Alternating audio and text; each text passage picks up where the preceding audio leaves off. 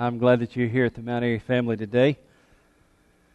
There was a lady who was coming into the second service as another lady was exiting the first service.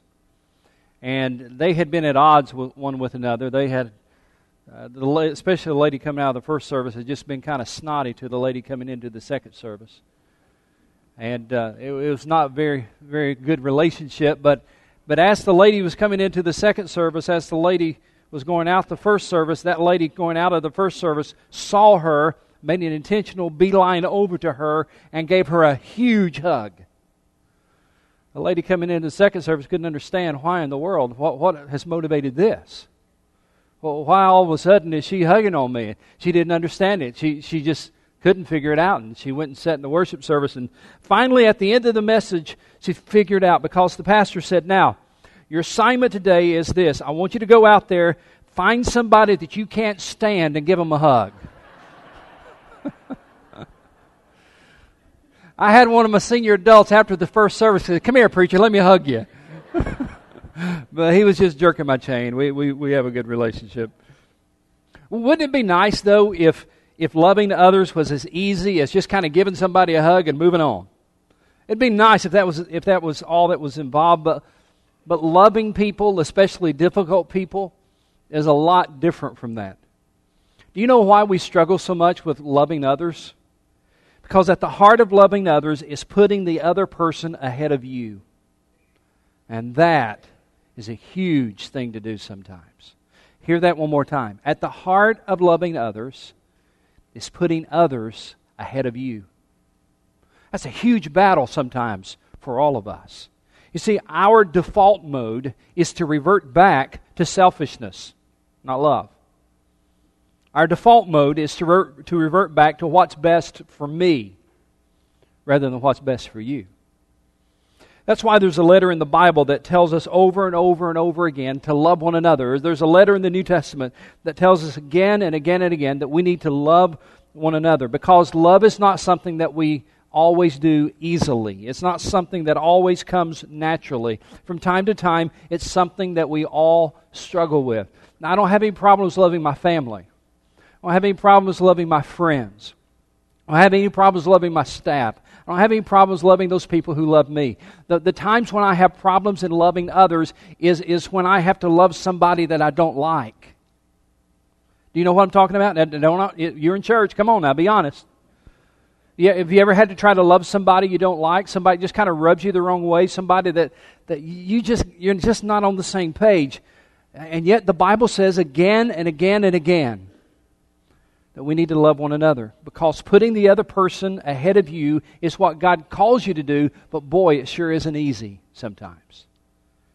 God knew that would be a struggle for us. So he had a man named John to write a letter to all of us today. And that letter is found towards the end of the New Testament in a book we call First John. Would you open your Bibles to the book of First John?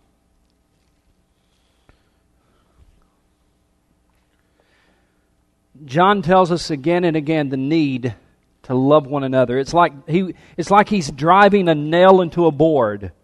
John hits this commandment again and again and again. Love one another. He hits it over and over and over in this short letter. I've read through the book of First John recently, worked through it in my personal quiet time. And again and again, I'd see it on this page and that page and this page and that page. Again and again, John keeps hitting that nail. Again and again, he tells us, love one another. Let me just read these with you. I'll not make comment about it. Just want you to see how it flows through the entire letter. Beginning in chapter 3 of 1 John, verse 11. This is the message you heard from the beginning. We should love one another. John says, now this is not new information. This is the message you heard from the beginning. This is the message that I taught you when I first came to know you, when we first came together as pastor and people. This is the message you've heard from the beginning. And then he says in verse 23, look what he says. And this is his command to believe in the name of his Son, Jesus Christ, and to love one another as he what? Command, not suggested, but as he commanded us to love one another. And then if you continue to read through 1 John, you'll come to chapter 4, verse 7 and 8. Look what he said. Dear friends, let us love one another For love comes from God, and everyone who loves has been born of God and knows God. And whoever does not love does not know God because God is what? God's love. So you need to love. Verse 11, skip down to verse 11, chapter 4. Dear friends, since God so loved us, we also ought to love one another. There it is again. Verse 12, he hits the nail another time. No one has ever seen God. But if we love one another, God lives in us, and his love is made complete in us. And then verse 19 through 21, he really hits that nail, and this time he hits the nail very hard. Here's what he says We love because he first loved us. If anyone says, I love God, yet hates his brother, he is a liar.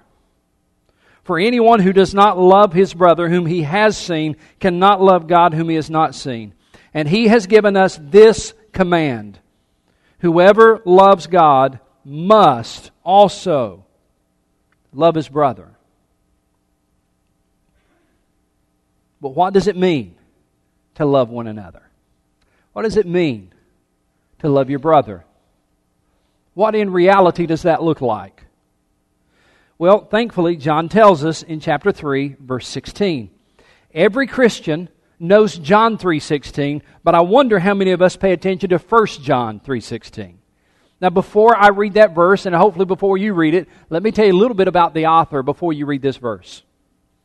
The author of this verse and the author of this letter is of course John, but there's lots of Johns in the Bible. The author of this verse and the author of this letter is the apostle John, the disciple John.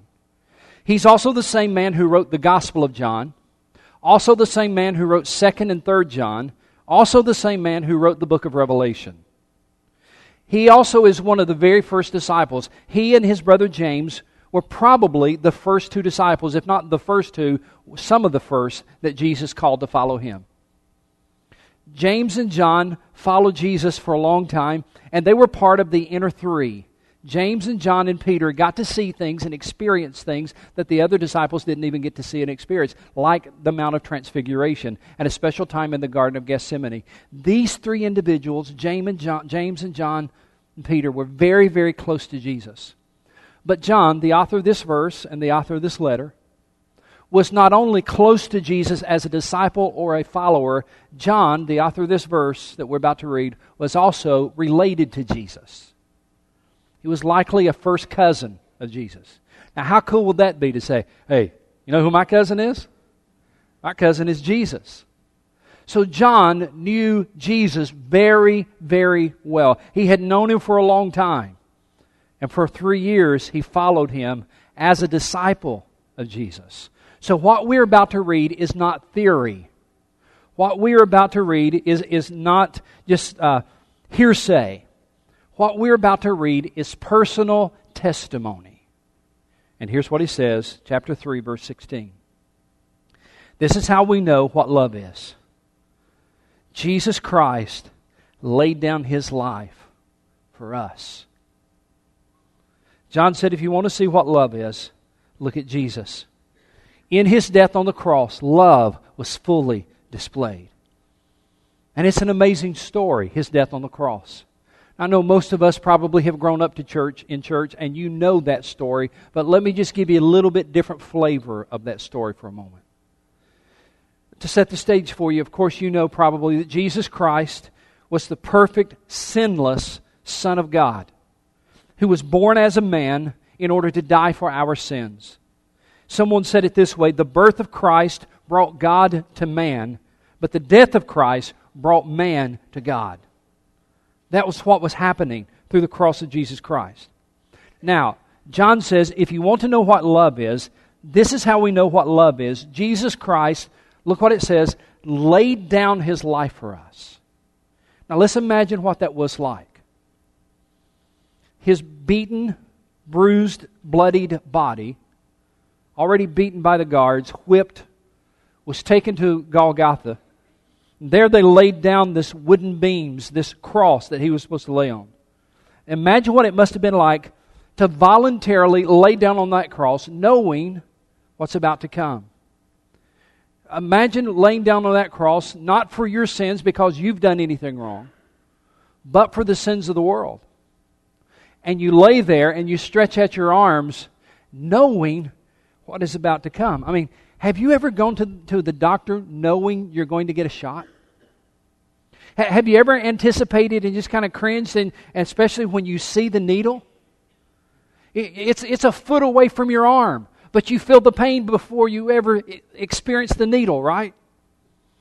Just that dread of knowing what's about to come. Just that dread of, oh, here it comes, here it comes, here it comes. And you feel the pain before you ever feel the needle. Imagine what it must have been like for Jesus to lay out his arms on that wooden beam, knowing what was about to come.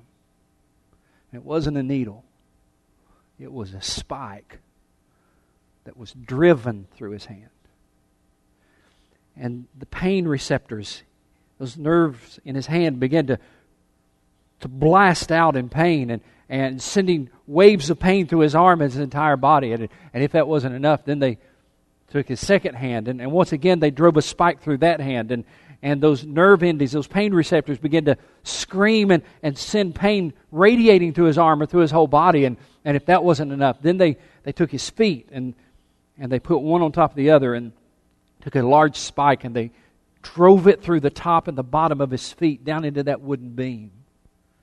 Imagine the agony, the pain, the just your whole body agonizing in pain.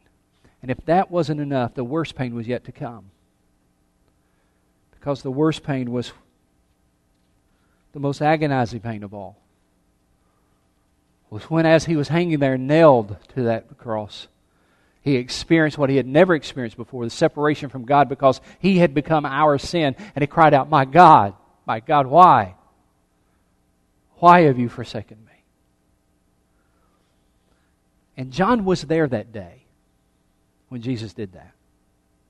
John was there that day and saw them put the nails in his hands and in his feet. John was there that day when he, when he heard Jesus say, Why have you forsaken me? John was an eyewitness to all of that, and that's why John wrote these words.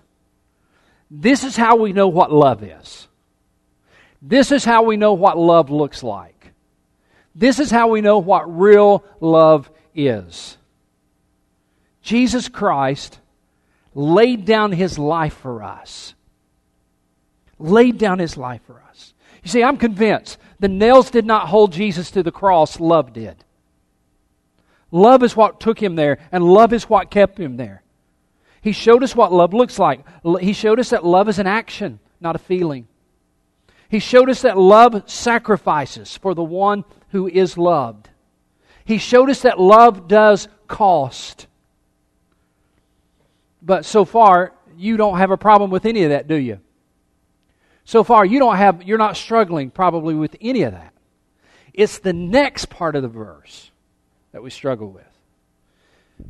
Because John says in verse 16, the second part, and we ought to lay down our lives our brothers. Now, what does that mean? And what does that look like? Uh, very few of us will ever be asked to literally, physically lay down our lives for somebody.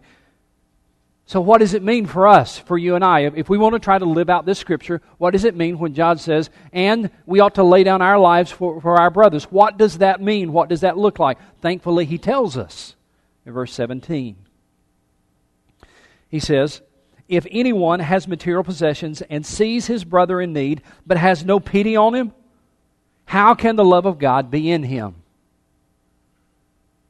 Notice how John wisely changes from talking about the brothers, plural, in verse 16, to his brother, singular, in verse 17. You see, it's easy to talk about your love for all the brothers and never help a single individual. So John brings this down to a, this discussion down to a very practical, pointed illustration. He says, if you if you have material possessions and you see your brother in need, but you don't have any pity on him, how? He asks. How can the love of God be in him? Now, I want everybody to look at your pastor for a moment. Uh, see if you've struggled with this like I have. Especially when you read this verse and you're trying to figure out how to live it out. Have you ever done this? Have you ever struggled with that guy who stands at the intersection holding a sign? hungry, need food, hungry, willing to work. And, and, you know, there's two or three cars in front of you, and you're wrestling with what should you do, and your family's in the car, and you're trying to set the right example, but you're not sure what the right thing is to do. Because in my mind, I'm thinking, okay, I want to give him some money. I want to help him. I don't have it. It's in Greenville. He can't come work with me. Uh, so all, all I can do is give him money, but I don't want to give him money because he's going to use it to buy liquor or he's going to use it to buy drugs. Now, he might really use it to buy food, but I don't know, and I'm wrestling with that inside. I don't know if you've ever wrestled with that, but man, I'm wrestling with that inside. So, how in the world do we decide whether or not we should help them? Not only that, like, like in our church, we have a backpack ministry, and, and uh, we feed, I don't remember exactly how many it is, 30, 35. Some of you are so dedicated that ministry, and thank you for doing that. And, and I think we feed 30, 35 families. You see, these kids have free lunches during the week, and we send backpacks with them home on the weekends full of food, and we feed them over the weekend because without that they wouldn't have a whole lot to eat. But there's still hundreds of other families, isn't there? Hundreds of other hungry families, other hungry kids, and we, we can't help them all. We, there's no way we can help them all. The only thing that encourages me a little bit is when I read in the Gospels, Jesus went into towns and villages, and never, rarely did he ever heal everybody in the village. Rarely did he ever fix and feed everybody in the village. So, how in the world do we balance this out where we really wanted to live out the scripture, but we find it hard to decide should I help this one? Should I help that one? Well, thankfully, in verse 17, he gives three conditions that we can use to help us decide in whether or not we are going to do something. First, he says, I must have the means, the means necessary to meet that need. He says, if anyone has material possessions, first of all, that's the first condition that has to be met. Do you have the means necessary to meet the need? So if somebody's needing money, and I'm at, the, I'm at that intersection, and I reach in my pocket, and I don't have any cash on me, then I don't have to really feel bad about that. I can pray for him and hope he gets help, but I don't have anything to give him, so I don't have to feel bad because I don't have it. It's when I've got it in my pocket and he's got and the need is in front of me. That's when I really have to wrestle with this, isn't it? First condition is do I have the material possessions necessary to meet the need? Second is this I must note that the need exists. John says if anyone has material possessions and sees his brother in need. In other words, I've got to know that this need exists.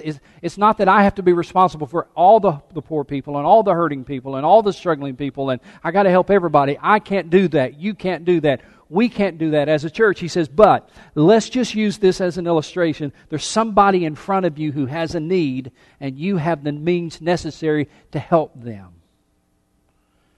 Third condition is this I must be loving enough to want to share. Because John says, if anyone has material possessions and sees his brother in need, but has no pity on him, he asks this question How can the love of God be in him? When I was reading this, it reminded me of something, a story that Jesus once told. Because look what it says in verse 17, the middle of the verse. And he sees his brother in need, but has no pity. Does that sound like any story you've read or heard in the New Testament? Sound like any story maybe that Jesus told? Uh, just give you a hint. Jesus once told a story about a man who was walking down a road. Are you getting it? Are you figured out what the story is yet? It's the story of the Good Samaritan, the parable of the Good Samaritan. Remember, John was there that day. Remember who wrote this book? A follower of Jesus, a cousin of Jesus. John was there that day when Jesus told that story for the first time. Jesus said, Okay, I got this story. I want you to, let me, let me tell you the story. John was there. And Jesus said it goes something like this There was a man that was traveling from Jerusalem down to, down to Jericho. That modern day road, by the way, the modern day road still follows that ancient route. I've been on that road down from Jerusalem or up from Jerusalem, from Jerusalem down to Jericho. And I've been on that road. It's about 17 miles long, and it drops about 3,600 feet through the Judean desert. It is a desolate area. In fact, let me just show you a picture what this road looks like. So you're going from up in Jerusalem down this windy, deserted, rocky, desolate area. Even today, there's not very much between Jerusalem and Jericho. Even today. And so when someone was traveling from Jerusalem down to Jericho, it was a perfect spot if you were if you wanted to rob somebody, it was a perfect spot to rob them. Because there was nobody around. And you could rob them and attack them, and then you could run up into the hills to hide. and get away. In fact, this road used to be called the Bloody Way or the Way of Blood because so many people were attacked and robbed on the road from Jerusalem to Jericho. And so when Jesus told this story, he put it in this setting, and everybody who was listening to him was probably shaking their heads. Say, "Yeah, I know. I've been on that road. That's a danger. Yeah, I've seen some people like you're talking about." So Jesus said, "Here's the story. There was a man traveling from Jerusalem down to Jericho, traveling by himself, and he was attacked." Attacked by a group of robbers, and they beat him, they stripped him of his clothes, and they left him half dead. Jesus said, Then there was another guy walking down this road a little bit later, and he was a priest. You'd expect the priest to stop and to help. But he saw the man. Notice the words. He saw the man, and he went to the other side of the road and continued to walk. Jesus said there was another man who came after the priest, and he was a Levite. He was a, a worker in the temple. And, and he came and he saw the man, and like the priest, he turned to the other side of the road and he kept walking. Then Jesus said, and then there was a Samaritan now, that would have caused a stir in the crowd when they heard this story for the first time. The Samaritans were a mix of Jew and Gentile, and the Jews did not like them. In fact, they had names for Samaritans. The Jews had names for Samaritans, names like half breeds, heathen dogs. They did not like the Samaritans. In fact, the Jews of that day would never have put the words good and Samaritan in the same sentence. They never would have titled this story, The Good Samaritan. For the Jews, that did not exist. There is no such thing as a good Samaritan in the mind of the Jews of that day. So Jesus said this story. He said there was a Samaritan. He came down and he listen to this. Verse 33 in the story, Luke 10, you don't have to turn there, but Luke 10 33 says, And when the Samaritan came to that man, he saw him and had pity on him. he saw him and had pity on him. And it said, and because of that, he stopped. He bandaged his wounds, put him on his own donkey, carried him to the inn, gave the innkeeper two silver coins, and said, Take care of him while I'm gone. When I come back in a few days, if I owe you anything more, I'll take care of the rest of it. John was there that day when Jesus told that story. And I really believe he had it in mind when he wrote these words. If anyone has material possessions and sees his brother in need but has no pity on him, how can the love of God be in him? John wants to make clear that real love is about meeting needs. Listen to this, church. Real love is not something you declare, it is something that you do. That's love. We're tempted to reduce the idea of loving others to something that we say. We're tempted to reduce the idea of loving others to something that we do or to something that we feel. But John says it's not really just something that you feel, it's not just something that you say, it is something that you do. This is how we know what love is. Jesus Christ felt love for you. No. This is how we know what love is. Jesus Christ laid down his life for you.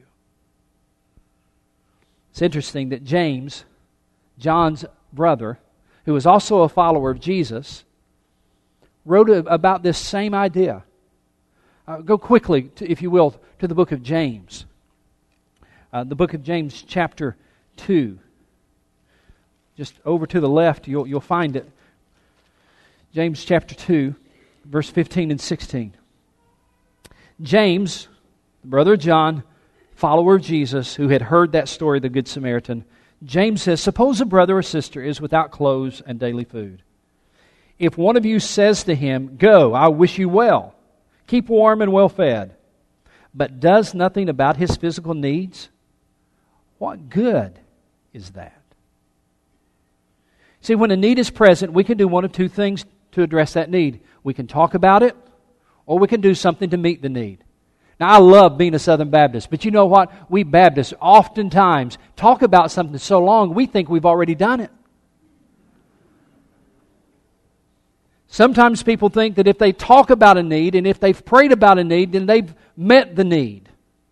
No, not really. No, you really haven't. Love involves more than words and it, it involves more than feelings. Love involves actions.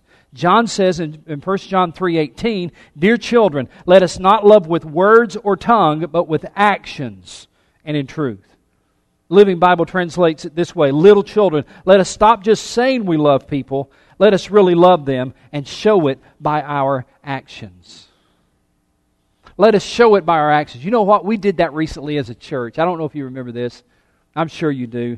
Uh, but recently as a church, you remember? Uh, I don't how long has it been? A couple of months ago when we took up, we raised money for some wells in Uganda. You guys remember that? We found out there was two villages. We got missionaries in Uganda named the Lawsons, and they told us about two villages that were drinking out of a polluted, polluted lake.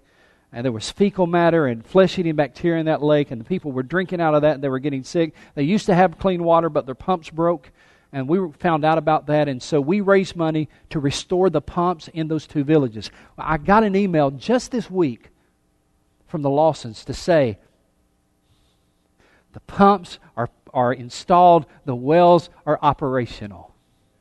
The people in those two villages are drinking clean water again.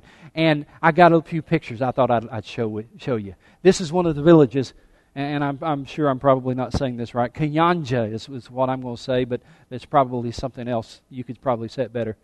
Uh, but this is one of the two villages that we helped. And look at this next picture. This is the pump that you installed. New pump. Look at the next one. This is the, the, the masonry building, that was small little thing that was built around that pump. That's the pump station, basically, that you built that and you see the lake where they're drawing the water out of. You see the lake there where they're drawing the water from, from the lake through this pump station. And then look what, what happens to it. It goes from this place up to this treatment center uh, there for where all the water is cleaned and treated. And then look at this next one. Then it's pumped into this tap in the middle of the village. And now these, these people are, are there drinking clean water again. And I, you can't see it very well from where you are, but this little guy here in the red shirt, if you were able to look at that picture on my computer, you can actually see into his cup, and it's filled with sparkling, clean water. Look at this last picture. These, these, these guys are just drinking clean water. Do you know why? They are drinking clean water today. You know why? For this reason. You, you saw a need, you had pity on them and you went into action. And that, the Bible says, is love. Love is not something that we say, it is not something that we feel.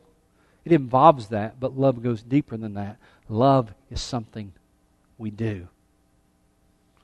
In fact, in Romans 5 8, God puts it this way But God demonstrated his love toward us in this while we were yet sinners, Christ died for us. God demonstrated his love. Because love is something that we do. So we're going to give you a chance to do this locally. I don't mean necessarily fix pumps or dig wells. But we're going to give you a chance on May 31st to do here what we've done in Uganda. We're going to give you a chance on May 31st to make God's love visible in a missions opportunity we're calling Love Loud. Love Loud is a key component of our Acts 1 8 strategy. It's a one day mission trip to the community. The vision is simply this it's to model the love of Jesus Christ and to meet the needs in our community. So I want to show you this little video. And, and on May 31st, you're going to have the opportunity to be, part, to be part of something very, very special. So watch this video to help you understand the impact you and I can make as we just decide to love people in our community. Keep your eyes open. Hold tight to your convictions. Give it all you've got. Be resolute. And love without stopping. What would it look like if people of all ages and occupations came together? If men and women of all backgrounds and with different stories united with the next generation to shake our city with the love of Christ. Con el amor de Cristo. To see what he sees. He sees people People who feel invisible. People with names.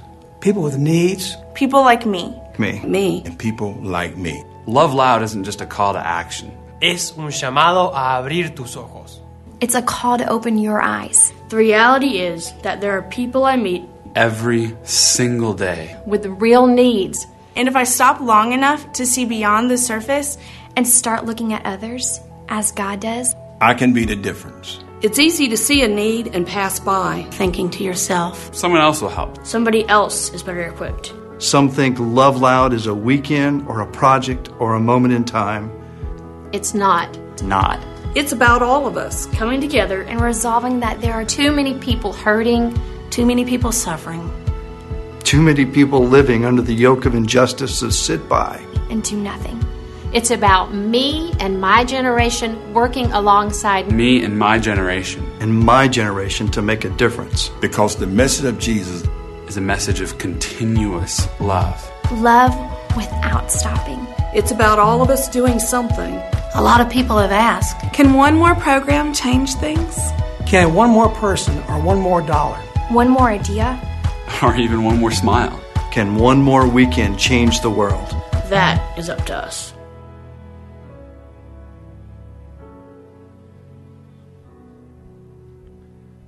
So on Saturday, May 31st, we're going to give you the chance to do what we just read about today. It says, Dear friends or dear children, let us not love with words or tongue, but with actions and in truth.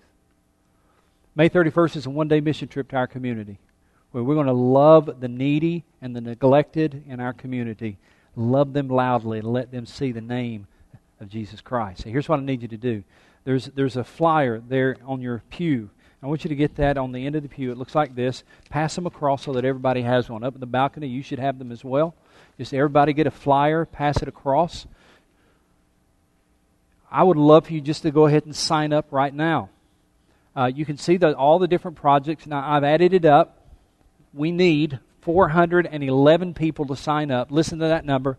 We need 411 people to sign up in order to fully staff all of our projects. As of last Sunday night, uh, at our special event, we had about 45 or so, I think, sign up already.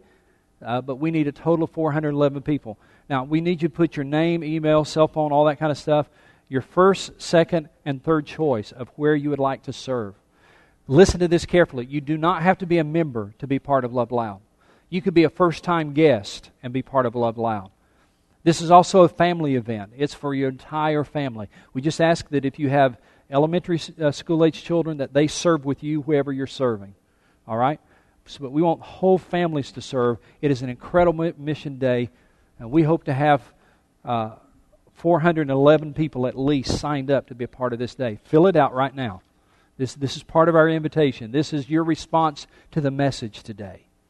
Just take a moment, fill it out. Now, I understand that some of you may need to say, well, I need to talk to my family and uh, or you know my son's down at the LC service. We need to decide where we're going to serve, and that's okay. You can do that next week if you want to sign up next week.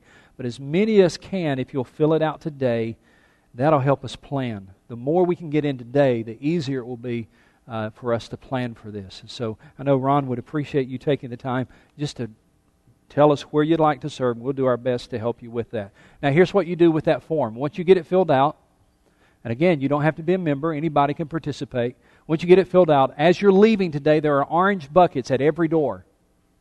So as you're as you're leaving, look for the orange bucket, just drop that in the bucket, and then we'll be in touch later, okay? I want you to bow your heads as we close the service. I want you to think about this as we're getting ready to leave. You probably, without a doubt, have heard this statement. You could finish the sentence if, if I were to give you the opportunity.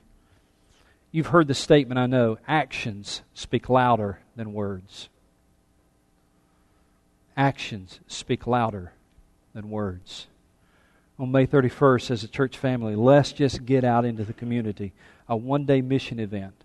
Let's love the needy in our community. Let's love those who are neglected in our community. Let's show them the love of God.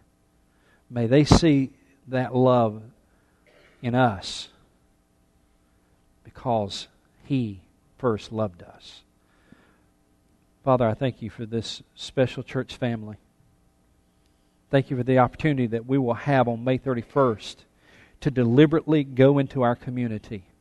And hundreds of us going in our community to serve the needy and the neglected.